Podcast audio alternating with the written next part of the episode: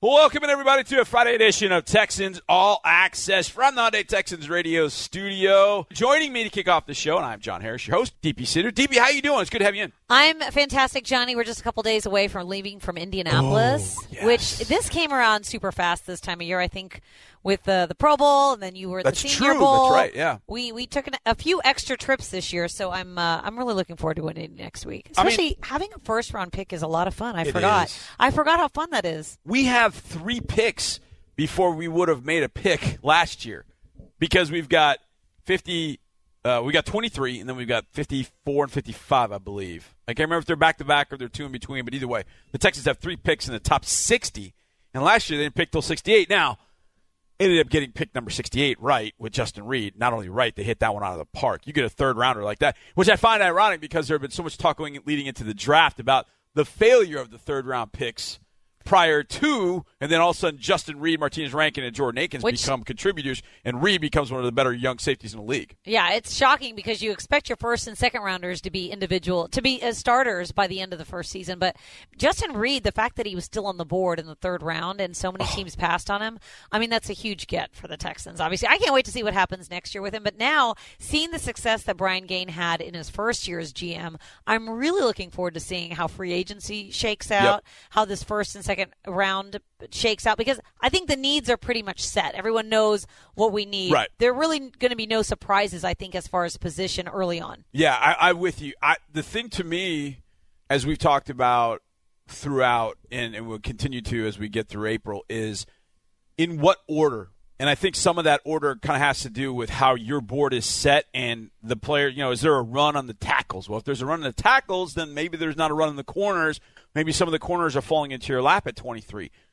Maybe there is a run on the quarterbacks, which pushes both the tackles and corners down to you. And I'm assuming those are the positions you would go.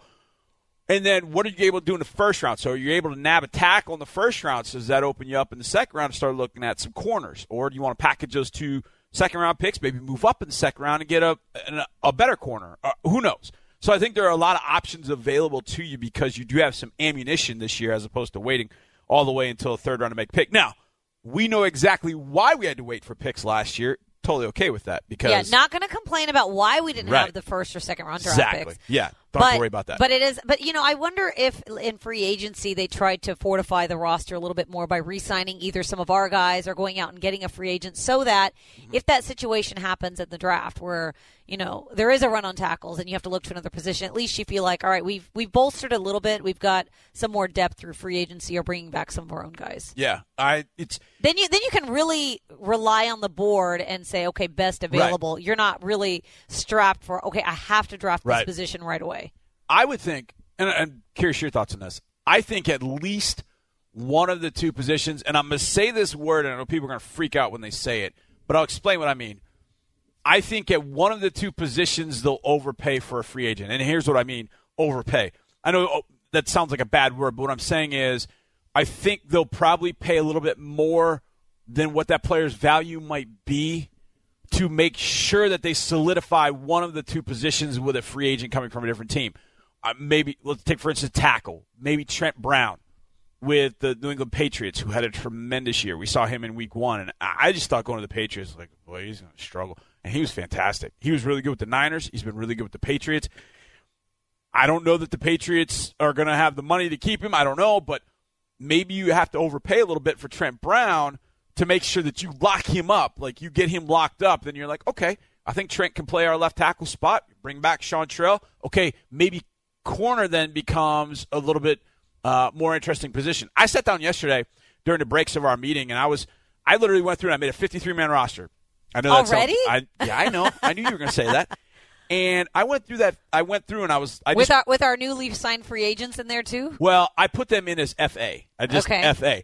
But what I did was is I went through and I did my 53 man roster with the guys that I think will re-sign, and then I put in the guy. Uh, okay, these are spots where I think we'll sign free agents, and then these are the spots I think we'll end up drafting rookies. Now I didn't put a round on the rookies, but as I stepped back and I looked at it, I went, yeah, this is probably about what I think. And at that point, I had I had basically two free agent signings out, outside the team, like two kind of name free agents, if you will. And once you get to the free agent realm, maybe there are some names, especially because we're looking at offensive line names, that not a lot of people are going to end up knowing. Right. But say you sign Trent Brown as your offensive tackle, and then you're able to find, uh, you know, a corner, a young corner. I don't know. Let's take for example Pierre Desir for the Colts. I don't know if that'll happen, but played pretty well for the Colts. But maybe those are the two free agents from outside the building that you end up signing and bringing to your team. You also got to handle some of the re-signing. Obviously, we've talked about Jadeveon Clowney, you talked about Tyrann Mathieu, but there are other players on this roster that are going to be really interesting to me about bringing them back. The defensive line in particular. It's funny, DP. When I was looking at, uh, there's a mock draft, a two-round mock draft I saw the other day, and they had us taking a defensive lineman in the sec, the second pick of the second round, and I thought about it and I went, "What? This mock is dumb." And then I went, "Wait a second. Brandon Dunn's a free agent. Christy Covington's a free agent. Angelo Blackson's a free agent. Like, wait a second.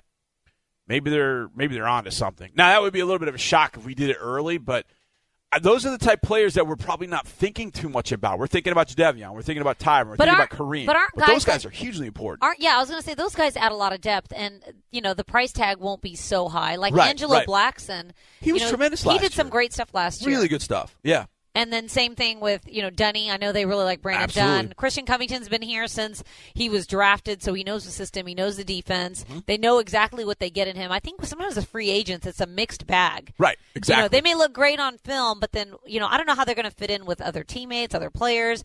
As we can see, the culture of locker rooms in the NFL is Huge. vastly different. And now that Bill O'Brien and his staff's been here for a number of years, we kind of get what the sense of the locker room is. Yep. You and I can both sort of tell when a guy's speaking at the podium at a press Right, conference. right. You know, uh, you know, at the combine, for instance, like, oh, this is one of our guys. right. I remember Leonard Fournette a few years ago when he was talking Yeah. about entering the NFL. I, I I looked at you and I said, "This does not sound like something one of our players would say." Exactly. Like, I think Yep. the question was, and not to not anything against Leonard Fournette. You know, he's very talented, obviously, but I you know I just think that sometimes guys fits in fit in some locker rooms and with coaching staffs, and other guys just don't. But someone asked him who was a player that he looked up to. Um, watching football, and he said, "Well, I, I never really watched Right. football. I remember that. You I never sitting really watched. watching? I Yeah. never really watched football, so I don't really say there's anybody. And I thought I can't even imagine a single guy in our locker room not just loving football. Right.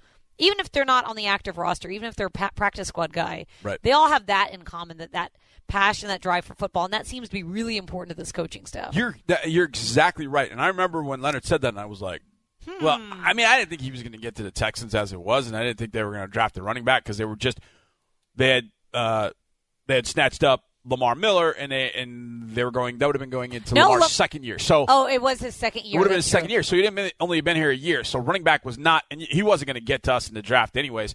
But man, it makes me think. Can you imagine if Jacksonville had taken Deshaun Watson at number four? Well, I mean, even last year they could have taken Lamar Jackson. How much did we hold our breath Oh. when uh, all the quarterbacks? Oh, I've told you this story. You're sitting right in the seat that I was sitting in. So Mark's sitting here, and, and Andre was here. And so it's the three of I us was, doing I draft was, show. I was in the corner because I Yeah. was typing up stories. Yeah. Yes. So we're we're we're sitting in here, and you saw us, and so Dre at one point like looked at me and like slid his phone over. He had been texting Lamar during the draft because he had gotten pretty close with Lamar with the whole Heisman Trophy. They'd gotten to know each other, and he was the only media person that had any sort of interview with Lamar. He was the only Oh, guy, wow. the only one that his mom trusted, and that was it. And so they were texting back and forth, and it came up to Jacksonville. The three of us, when they said Taven Bryan, the three of us like jumped out. Yeah, yeah, yes. I was because I knew they weren't, he wasn't going to get to the second round of Jacksonville, and so I was like, anything to keep Lamar Jackson out. Now, there's a thought with Jacksonville at number seven, take Kyler Murray. But again, to your point, when you heard that from Leonard Fournette, you thought, there's no way that guy's going to be a Texan. I Yeah, look at right, Kyler right. Murray, knowing what's there, and Doug Marrone and Tom Coughlin, and I'm like, there's no way they're drafting Kyler Murray. He's just not a Jaguars kind of guy. I mean, it just doesn't seem like he would fit. But yet, Kyler Murray going to Jacksonville would give Duval County something they've never seen. Right, right, Never. right. Now they've had Mark Brunell, and that was really that was fun times. I lived there. That was fun times when Mark was playing quarterback there. Kyler Murray in Jacksonville with Fournette and give him another receiver. Oh my God! But to your point. I don't think he's a Jaguars kind of guy. Just like Fournette was not a Texans kind of guy. And there'll be guys when you step up, and I remember listening to Sean's press conference. Mm-hmm. I didn't think there was any way we could draft Deshaun, but I remember thinking, that's our kind of guy. That's just the way he answers it, the poise, the calm. That strikes me as our right. kind of guy. Well, you know, it's funny because I listened to Deshaun's press conference at the combine too, just because there was so much buzz surrounding Yeah, him in the national championship. I thought the same thing, uh, but I didn't really pay too much attention.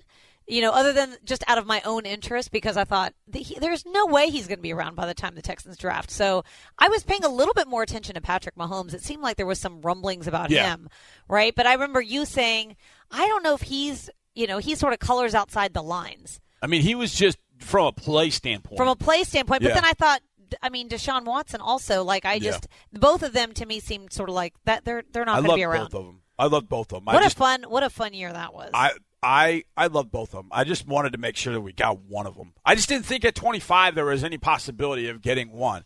But then when the Chiefs went up and got Mahomes, I'm like, well, if we're going to get one, and then of course we go up and get uh, get number four. That was pretty fun. We're going to the combine uh, on Tuesday. Looking forward to that. Now for you, it's a little extra special because you get to see at least I get to see my family. Mm-hmm. Get to see your family a little bit. But is there something you look forward to most with the combine more than anything else? I mean, obviously outside of seeing your family, but is there one thing that you look forward to at the combine more than anything else? I, I really enjoy talking to the national media and seeing what they think about the About us, Texans, yeah. about the AFC South. I do a I do a segment every year where you know what are they saying about us, and I'll ask them a number of questions. Last year, the big question was, you know, what is this defense going to look like with Watt and Clowney healthy on the field? Yeah. Uh, where will the Texans finish? Who's the best quarterback in the AFC South? I think the questions will be a little bit different this year. Obviously, uh, last year I asked, do you think the AFC South is one of the best divisions in the NFL? It was too early for people to sort of commit to that. Yeah. I wonder how much I much. did. I committed right to it. I, I- dove right in. I think we're in the thick of it.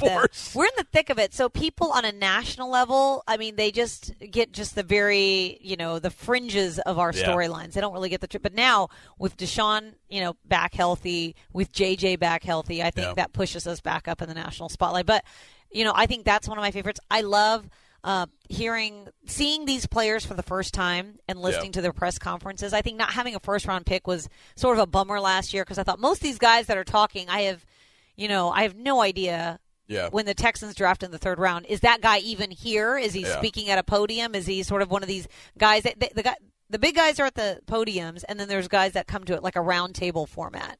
And so, you know, you talk to those guys, but this year I, I'm I, I like it because if even if the Texans don't draft any of those guys, they're gonna end up in our division. So like Leonard Yeah. Fournette or you know even Baker Mayfield, I got to hear him speak and we we played him. Yep. You know he started a game Yeah. uh, against the, the Texans.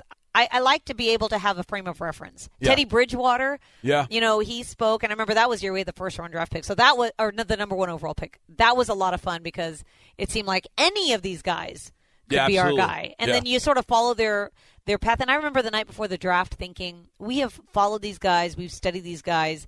Where are they going to end up? Like, what is their career going to be like, and who's going to be right and who's going to be wrong about them? So I think that's always exciting to see. You know, where these guys who are projected so highly, where they end up. Well, I think one of the things for me is, and and last year was a lot easier because I knew any of the names we were talking about, especially on Thursday night, were, com- were coming to us. But I look at it as all the studying I've done of all these players, and now they're going somewhere else. But then there's one that's going to end up with Here. us, Yes. which is going to be really cool. And and like I go back and I've done this with I've done this with Whitney. I've I've actually read Whitney, my draft analysis of him. I want to I want to do that. I want to I want to bring the guys in here at some point. You and should. read them my draft analysis. Uh, hey, this is what I said about you. How close was I? So I went back and I looked at what I wrote about Deshaun. I got pretty darn close. Pretty, I mean, really, really close. And I wrote a number of different things that year um, because I would have to. I wrote something different for the Washington Post as I would for for us in some sense. But I wrote some. The stuff I wrote about Patrick Mahomes is so dead on. I, I mean, it's so dead on. And now it's like we got to see him, and we're going to see him this year in 2019. We're gonna see him and this year. Hopefully, we'll see him again in the playoffs at some point, which would be kind of nice. What What about Justin Reid? What was your take on Justin Reid? Did was he? Did you write I had something him, about him? I had him at number 45 in my Harris 100. Really? Yeah. So when he got drafted, I went back. And I was like, where do I have him? My, and I was like, I got him at 45. So like, hmm, you know, I Second felt like a, rounder, you know, I had him. I had him as a you know kind of second rounder, maybe early third, but he just you know fell to us in the third round, which ended up being really cool. Which going back to your point, if if you'd have known at last year's combine, I mean, you would have spent an hour with Justin Reid. You would have because he's so awesome to talk to Right. he would have been so much fun to have a few minutes with at the podium last year because you know before you know he comes here and he's a rookie and he's probably a little bit more reserved than he's going to be. I mean, at the combine he's kind of letting it flow. And I remember we talked to him when he got drafted, and he was just, I mean, he was a bundle of joy. I mean, it was he absolutely was, fantastic. He's always been a great a great personality to talk to. I mean, I think the, he's one of the media darlings because, you know, even as a rookie, he's just got so much confidence, Yeah. so much poise. I wonder how much of that is his personality, how much is just watching his older brother go through it. Yeah. But uh, I, I'll never forget his um, his uh, his conference call to us the, as soon as he was drafted. He talked about we asked about Tyrann Mathieu and what Uh-huh. Yeah. that's going to be like playing alongside him, and he said Tyrann and his brother played against each other no, with each other. with each other LSU. That's Yeah, right. so and each so other, yeah. and so now they get to he gets to play with Tyrann at, Yeah. in the NFL. I thought that was cool. Yeah, he's and he wears one hell of an elf hat. that he does. Go check out KJack TV. KJack TP, TV. appreciate it. Thanks, Johnny. Speaking of the combine, I'm going to give you the things I'm looking forward to and the biggest stories that'll happen in Indy next week right here on Texans All Access. Welcome back to a Friday edition of Texans All Access from the Hyundai Texans Radio Studio. I am John Harris, football analyst, sideline reporter, and the originator of the Harris 100. You definitely want to check that out as I rank the top 100 draft prospects. Not as it relates to the Texans. If it did, there would be positions I don't even consider. This is just the prospects in the draft, so keep that in mind. I did not sit down with Brian Gaine, Bill O'Brien, any of the scouts, any of the guys that I know pretty well, and go through it. This is all my assessment of where these guys end up, so you can go check that out. And yeah, some of that will change as it pertains to the combine, but hopefully not too too much. Over the years, there's always been a guy or two that are just like, whoa, that combine was just dreadful. Last year, everybody remembers Zeus Brown from Oklahoma ended up starting, I think, ten games for the Ravens. So that combine ended up not meaning a whole lot. And what it ended up doing was it pushed Zeus Brown down into the third round, where he was drafted by his dad's team, the Baltimore Ravens, which is a very cool story. And by the way, if you want to see a really cool video, go check out NFL Films Presents on Zeus Brown. It talks about his dad, the process of getting to Baltimore, being in Baltimore, wearing uh, you know the, the Ravens colors. I was so happy for him. And look, the the combine was not an indication of what that guy can do on a football field, and it's not perfect. He did have struggles in the playoff game against the LA Chargers, but Zeus Brown's going to be a really good player, and he had arguably one of the worst combines for a big name player that you could possibly have. And it's funny because I think about going to the combine last year, and I and I have on my computer. I just load up my computer with a bunch of games and stuff so I can watch on the way to the combine, at the combine. You know, when things slow down at night, we've gone out to eat, come back home. I don't really want to turn on TV, see what's on. I flip on a game usually, so I have all those on my computer. And so on the the flight to, to Indy last year was really, really, really bumpy, and I just was like, ah, and I don't like to fly anyways, and so turbulence does not make me happy. So I pulled out my computer and I was like, ah, I'm just gonna just gonna watch. And so my thought at the time was I was gonna watch Zeus Brown, thinking, hey, the Texans are probably gonna look at tackle in the draft. Third round is maybe I don't know, maybe there's not a chance to get uh, there, there's not a chance to get Zeus Brown. It turned out that there was, but the Texans, I think, between Justin Reid and drafting Martinas Rankin, I don't believe. I think Zeus Brown ended up being drafted. Either way, the Texans did have a chance, but they went with Justin Reid anyways. So Zeus goes to Baltimore. So I was actually on the plane watching Brown, and I'm watching Oklahoma. And so this guy's sitting next to me. We're on the last row. I'm on the window. He's on the aisle. He's watching me, and he's watching. And I can kind of tell he's looking, but you know he's not intrusive. He's just looking. And I got a you know, decent sized computer, so you can see it from all the way on the other aisle, I guess. So he doesn't say anything to me, but I'm watching the Oklahoma Rose Bowl against Georgia. Baker Mayfield had a really good game. And so I'm watching the game, and the guy finally, like literally, as we're about to land, he looks at me and he goes, Why are you watching? And I pointed at at Zeus Brown. I just pointed at 78. And he goes, Oh, okay, good. And then he pointed at my computer and he goes, I don't like him. And he pointed right at Mayfield. And went, oh, okay. And the guy goes, I'm a huge Cleveland Browns fan. I don't want him. I hope we don't draft him. And I thought about that. It's like, you know, as we head to the combine and the different storylines, and I thought about that happening before we even got, uh, before we even touched down in Indianapolis. That Browns fan saying, yeah, I don't want him. I don't want him. I wonder how that guy feels now. Because that guy, Baker Mayfield's given the Browns not only a shot in the arm, but he's given them a chance to do something the Browns haven't done in a long, long time, and that's win and win consistently. So I always think about that. But but Zeus Brown's guy I was watching. This guy's watching Mayfield saying, I don't want him. I, just, I asked him, I said, well, you know, I didn't get into. it. I was like, you don't want him? He goes, no. And I didn't go like, why? Or I was like, okay, I just left it. But that's one of the fun things. We had a chance to see Baker Mayfield last year. This year it's going to be Kyler Murray. Kyler's going to be one of the big storylines. There's no question about that at the NFL Combine. Eh, he's everybody's going to want to hang on every single thing he says. The other quarterbacks in this draft, I think people want to listen to, but they're not going to be that guy. Kyler Murray is going to be that guy. People are going to want to listen to Dwayne Haskins, maybe even Drew Lock, Daniel Jones from Duke, but people are going there to listen to Kyler Murray. Kyler Murray is going to be, I think, one of the more fascinating stories of the combine. Is he going to throw? Is he not going to throw? What's he going to do? How many tests is he going to do? That obviously is going to be a big storyline. The Texans, that doesn't really matter to them. What matters to them, I think, the offensive tackles in particular. Those guys will test on Friday, the on-field test. Now they the the combine works. They're gonna all the the tackles, the running backs, and the specialists I believe all tests they test the same day, so they're all flying it together basically. So they're flying with us. They'll fly on a Tuesday, then Wednesday they do the Wonderlic and have interviews. Thursday they do all their medical testing and do the media, and then Friday they do their on-field testing. And so obviously the on-field testing, we get I get a chance to see some of the on-field testing before we leave. That's when you get a really good idea of the athletes in this draft and looking for the athleticism that you want to see, especially at a position like tackle. And I remember last year watching Zeus. I watched that that uh, combine performance. I just remember thinking, "Wow, he's just not a great athlete." And that's the hard one. That's the one. If you're a personnel guy, you stand up on a table and go, "But I don't care that he's not an athlete. This guy can play. He can play." There are very there are very few guys you bang the table for, and I, and I would imagine in Baltimore they probably did. And said, "Look." We know his dad. We knew his dad. Ozzie Newsome uh, was a GM there in Baltimore when his dad was there with Baltimore. So they at least had, and there was a lot more uh, knowledge they had about Zeus Brown than any other team was going to have. And so I think that helped them in that situation.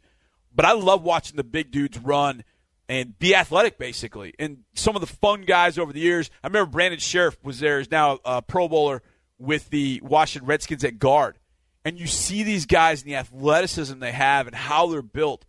And I'll be watching the tackles very, very closely and looking at the athleticism and which guys are put together. And then I'll be listening to them because DP said in our first segment, I think this is hugely important.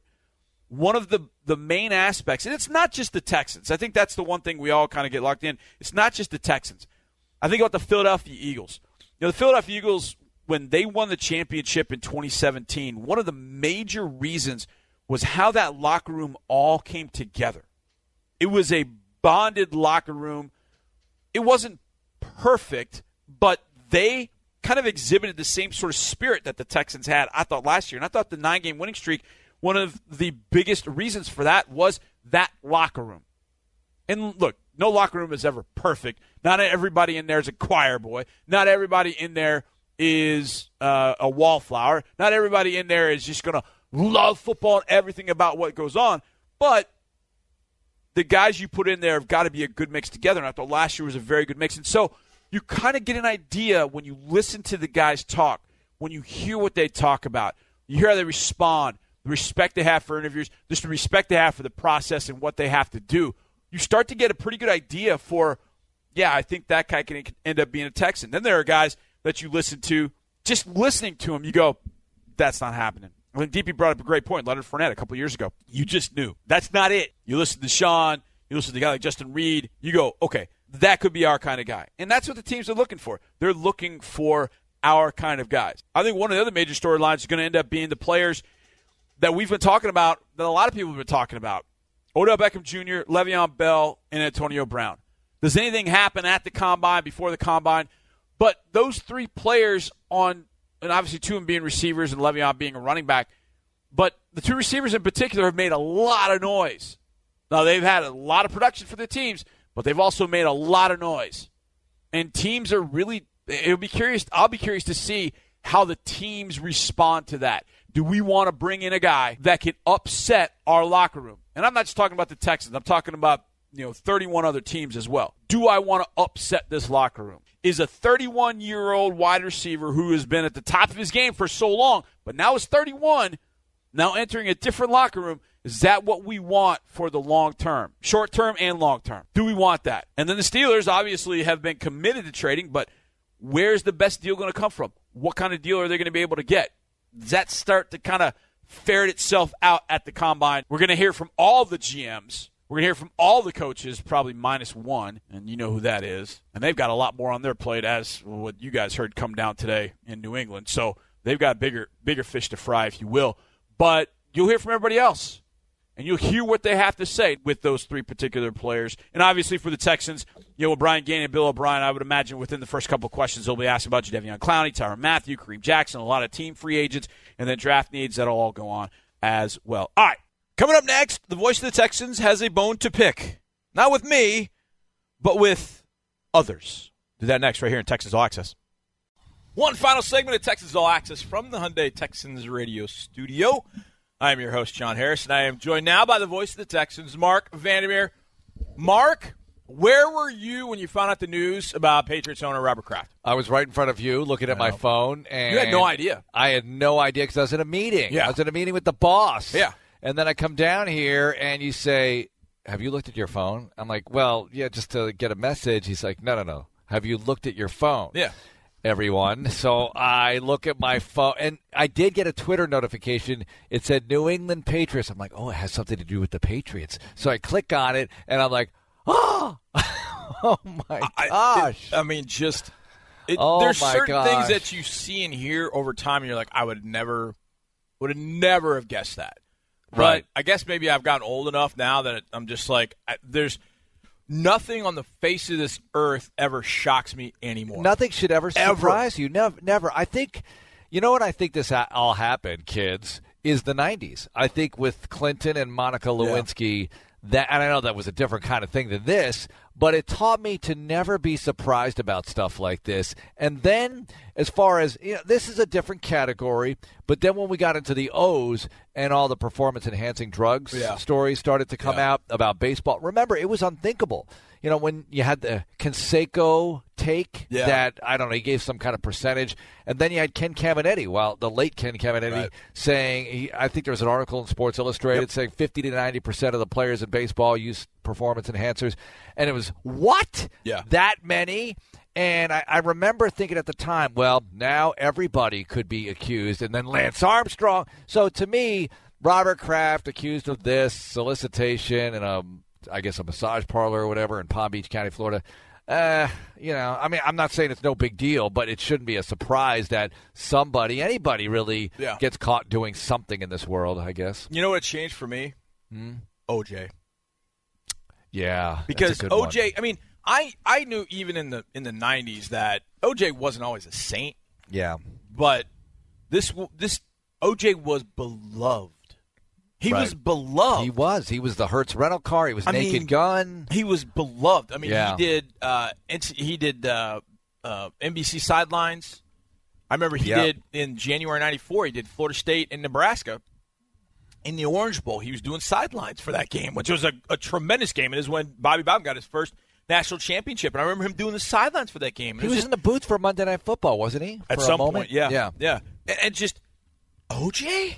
Yeah. really. yeah. Yeah, th- you're right. I mean, that's the ultimate right there. Obviously, how do you? I mean, it, it, just we're not comparing Kraft to OJ people. We're just no, saying just the shock value prominent of it all. sports figures involved in stories that are less than flattering. Let's just put it that way. No doubt. You were on uh, this morning with Yeah. the guys over at 610. How'd that go? Uh, that went. Uh, you know what? It, went weird because they're asking me about Clowney and uh, you know what do you th- what do you think and what should they do and. Look, I, we all want Clowney on the football team, you know, but it's not just like plug and play and you, you just press a button and it's done. You know, Right. you don't just break the bank for anybody. Uh, he's a tremendous player. You know, they'd probably want him back. They just want to do it the right way for them and the right way for him. And I don't know if they come to an agreement. Th- these are two parties that might have different ideas about how compensation should work. And then you have the franchise tag availability, but the tag doesn't automatically mean he shows up opening day either, Right. as we've seen with Le'Veon Bell and Yeah. others. So I, I just think eh, you know it's, it's just kind of tough to talk about because I love Clowney, and I, I know you do too. I Yeah. mean, he is such a larger than life, literally and figuratively, mm-hmm. person, and you know I know it didn't start out that great, but He's such a wonderful player. I, you know, he's got a smile bigger than the Mississippi River. I mean, he walks around the hallway and he always makes me smile when I see Yeah. him. He's one of those guys. So I hope they find a way to keep him on the football team. I I don't know why. Well, I don't know why it was yesterday, but yesterday, and I've already seen this game twice. I don't know why I decided to watch it, but I I went back and I was watching the the coaches film of the uh, Eagles game, and started at the beginning and just was going through play by play. And I, I don't know if I was really looking for anything in particular, but one of the things that did stand out that I wanted to watch was I wanted to see how Martinas played at guard. How did how did he play that day at guard? And I, and I really I didn't even get all the way through the game, but I did see, and there were some there were some mistakes. He he had a false start at one point, but there were times he held up to Fletcher Cox, just one on one, just held up, held Yeah. his own, uh, playing guard, which is not a, a, a position he was familiar with. But I watched that, and I was watch at that point. I decided I'm going to watch everything. You could not take your eyes off of him that day, Really? Clowney. You could not take your eyes It was off. one of those Clowney day. days, huh? It was, and I'll, ne- I'll never forget it because going off the going off the field, and I the the Texans were on the far side of the field, and so they all had to kind of congregate and then move down the, our sideline to get into the tunnel for our locker room, and so I was standing right there, and I remember seeing him kind of go by, and he kind of grabbed Anthony Weaver, kind of going off the field. He kind of grabbed him by his shoulder, and was like, "Yeah." It's going to be a good day. And I remember Yeah. him saying something along those lines, and I, I kind of stored that away and went, "All right, let's see." Uh, Mark, he was unbelievable. Yeah. I mean, he was absolutely unbelievable in that game. The things that he was doing, Kind of like the way he was against Jacksonville on the road earlier in the season. like he was against Indianapolis up in Yeah. Indianapolis. I mean, he Huge. It was just. It, it, I, I can't even. I can't even put it into words. We've seen him do that throughout his career. The three years, obviously, you know, the two first two years when he was hurt. I think there were a lot of questions of, oh, but I, I said, you know, the, the guys on Triple Threat asked me this the other day. They asked me about Clowney, and I said, look, the guy came back from microfracture surgery. Yep. He came back from microfracture surgery, and On time. yeah, the fact that he even got back in 2015. Yeah. And then he had some nagging stuff in 2015. And then he he stood in the locker room after on cleanout day after the loss to the Chiefs in the playoff game. So I'm gonna dominate the league, and he has. He's just been dominating guys. And to see against Philadelphia, Mark, I can't tell you the number of times that he inside move, power move, shucked the guy here, used his hands, drew a holding, a big holding call uh, on the. I think it was on the, it was on the drive. It was on the the the drive right before the half, where Zach Cunningham made the attack on Zach Ertz right at the sideline. Yep. They had completed a pass down the field, and I was like, oh, they're going to kick a field goal. Clowney drew a holding penalty. And then this morning it hit me again because we posted uh, on our social media channels, we posted our top five Texans defensive plays of the year. Yeah. Number five, Devion Clowney, Snow Angel sack.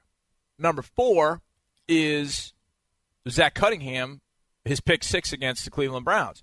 But as I'm watching that play, I'm realizing Clowney forced it because he goes inside Greg Robinson. Robinson has to hold him. Yeah. They threw a holding penalty on it, but Baker got rid of the ball because he could feel Clowney, and Zach makes the play and goes for touchdown. Like the first, you know, two the five, That's one of those pressure is better than sacks moments. yeah, absolutely, absolutely. And then the other ones were were you know pick sixes, Jay Joe's and and uh, Justin Reid's. And of course, you hadn't put um, Kareem Jackson's hit, but it's it really is kind of hard to talk about because you go, man, there's a mechanism to keep him here with the franchise tag, but I I want him to come back so badly because, and I texted a friend of mine. I just said, go watch the Philadelphia game if you ever have any questions about Clowney.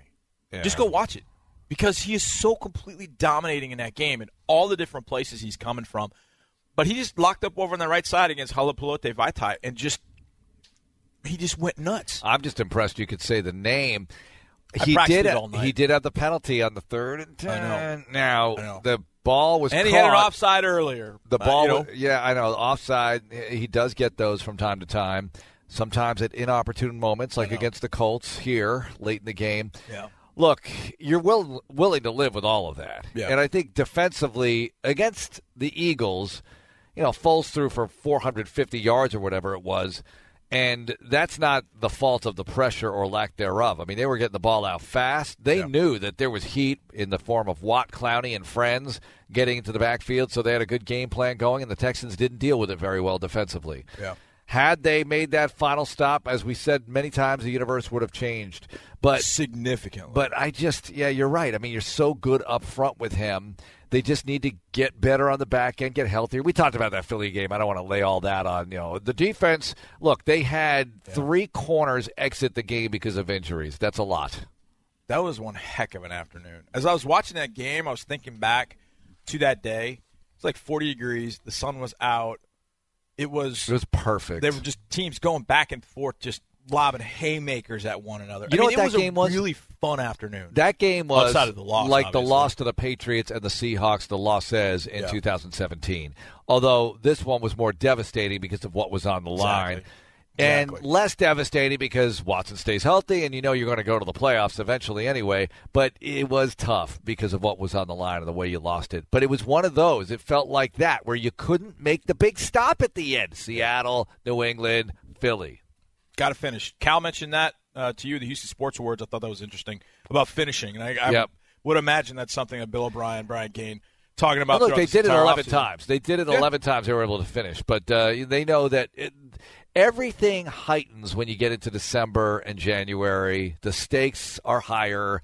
And, you know, we, look, bringing the A game to the postseason is something we could talk about for six months. So let's just get to that later. Yeah. But you'll have a better postseason situation if you're able to close out a game like the Philadelphia Eagles. The other thing we talked about was uh, I mentioned position groups. Like I've talked about it with you, position groups that are attributed as position position groups of need Yeah. by national pundits This when is they're where not I really. wanted to go because I knew Okay. you had a you had a bone to pick with some national. Well, the tight end position to me is not a position of need. I, I'm not saying you can't get better at any position, really, but come on. I mean, you have a long list of, of areas where you need improvement before you get to tight end. I mean, we all want to see what happens in year two with Jordan Akins and Jordan Thomas. They should get better. They seem like really good pros. You know, Akins played professional baseball. You know, I've seen Thomas around here already. You know, he's committed to getting better. So let's just go. Let's see what you can get out of these guys. And I think Ryan Griffin is solid at the very least. Yeah, I mean, I think you've got. I think the one thing about those three guys that you didn't have the year before was they all stayed healthy. Yeah. All three. I mean, all three of them. If I remember correctly, we played all 16 games. Wow. That now that I'm trying to think, I think that's the case, but I, I mean, I could be wrong and all that. But you know, again, going back to that Philadelphia Healthy game, enough. Jordan Akins made some plays in that game. I mean, obviously he makes the big catch on third and 11, but he made some plays in that game. I'm I'm really curious to see how he progresses. Didn't he have the two touchdown catches in the preseason opener against Yeah. the Chiefs? And we thought, whoa. Now, you can get carried away with preseason performances, but that was certainly an eye opener, and it served notice that he's going to be one to watch. But in the end, though, would you say? And I I know he didn't have he didn't have a ton of receptions, but in the end, you drafted Jordan Akins and you ended up drafting Jordan Thomas. To me, they're a net positive. Yeah. they're a net positive. Yeah, I mean, look, Jordan Thomas was learning how to play an inline Y tight end Mm-hmm. position. First time really in his life he's doing that. So he's having to do that. And there were times, as you would expect, there were times it looked pretty good in run blocking. There were times where you went, Whoa, okay, that's got that's got to improve. But those two guys, those two rookies, I thought a net positive for sure. right. I mean, the, the, I thought. the blocking aspect of the game is going to be huge for Thomas. If he can Yep. get that together and the assignments and just be who they want them or who they want him to be in the run block game, that is going to be huge for him because then all of a sudden, you know, you're in certain sets where it's like the defense thinks, oh, yeah, run's coming. And you leak Thomas out and he makes a big play for you. Yeah, I mean that's to me that's that's really where you want to go. Receiving wise, uh, let's see. I have my numbers right here. Uh, yeah, Ryan Griffin had 24 catches On the Uh, season. on the season. Jordan had 20. Uh, Jordan Thomas had 20, and Jordan Akins had 17. They combined for four touchdowns. Those were all Jordan Thomas's, if I've done my math correct. So 24, 20, and 17. You'd like to think now, and, and I thought about this too, Mark. I, I got to get that number, Johnny, that group number to 80. Yeah, I think you're right. I think you're right. Now, this is something I thought about the other day.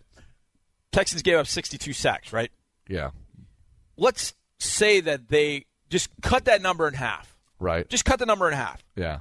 You've got 31 more opportunities. And Mm-hmm. if Deshaun's at, say, 65 to 67%, somewhere in that range, Yeah.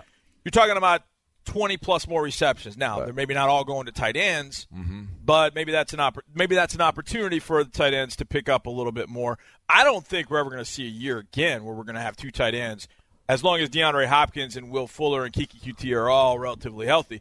I don't think we'll ever see the two tight ends combined for 100 what 111 catches or whatever they The had. Osweiler year. The Osweiler year with Yeah. with uh, CJ and with Ryan. I don't think we're ever going to see that again because you're going to have those three guys. So I do agree with you. I think you're going to get to 80. But I thought about that the other day. If you cut the sacks in half, that's 31 more targets. That's probably 20 to 25 completions, somewhere in that realm, maybe about 20 completions. Yeah. Spread those out amongst, and you're probably, tight ends are probably going to get 8 to 10 of those. Right. So I think that's probably where that's going to come from. So I, yeah, I'm with you. I think a lot of people just look at it and see, oh, the tight ends aren't catching the ball, or their their numbers are down, and Bill O'Brien likes tight ends, and that's the math they're doing. They're not looking at it as they just devoted draft resources to that position twice last Yeah. year, and they still got Ryan Griffin. Well, with CJ retiring, they had to start over. The organization had to start over at tight end. And that's kind of painful because in 2014 you were starting over coming off a 2 and 14 season and you drafted Fiedorowicz and you had Griffin on the team and you felt like pre- you felt pretty good about where they could go in that position group and they did go good places in 2016. So, yeah, they they have to continue to get better, obviously improve. I love what you just did with the math. If you reduce the sacks, you have more attempts, you're going to get some completions out of those attempts. I do like that methodology. yeah, I mean that's one or that's one or two more receptions a game. Yeah. I mean, think about that. If you're one or two more receptions, how many how many touchdowns does Sean have? If 20 of those completions, is he going to get to the magic number of 29? Mm-hmm. That number Uh, sticks with you.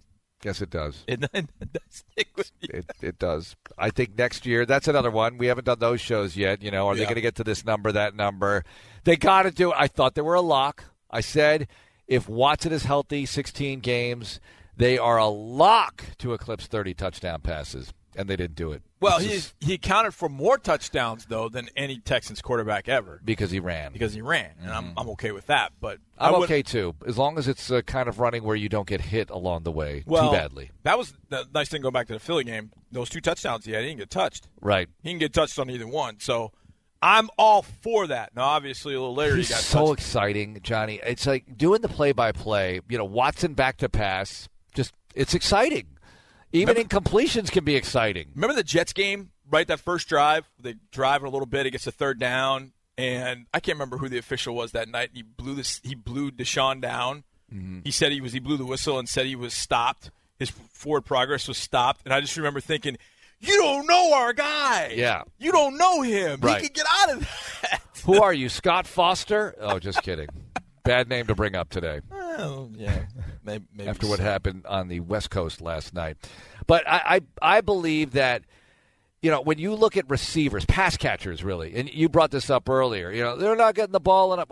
Look, you've got to get the ball in order to get your numbers up. Like De- DeAndre Hopkins in 2016 with Osweiler wasn't getting the ball enough. Period. You know his production was down. His production's not down. The connection between quarterback and receiver is down. Right. That's what you have to ratchet up in order to get those numbers up for DeAndre Hopkins, and you did the following year, and obviously this past year. So for the peeps out there, you're saying if you see, if you're seeing people mock tight ends to the Texans, Forget about Lost it. your mind. Watch them draft a tight end now. Watch it. I mean, it, it could happen.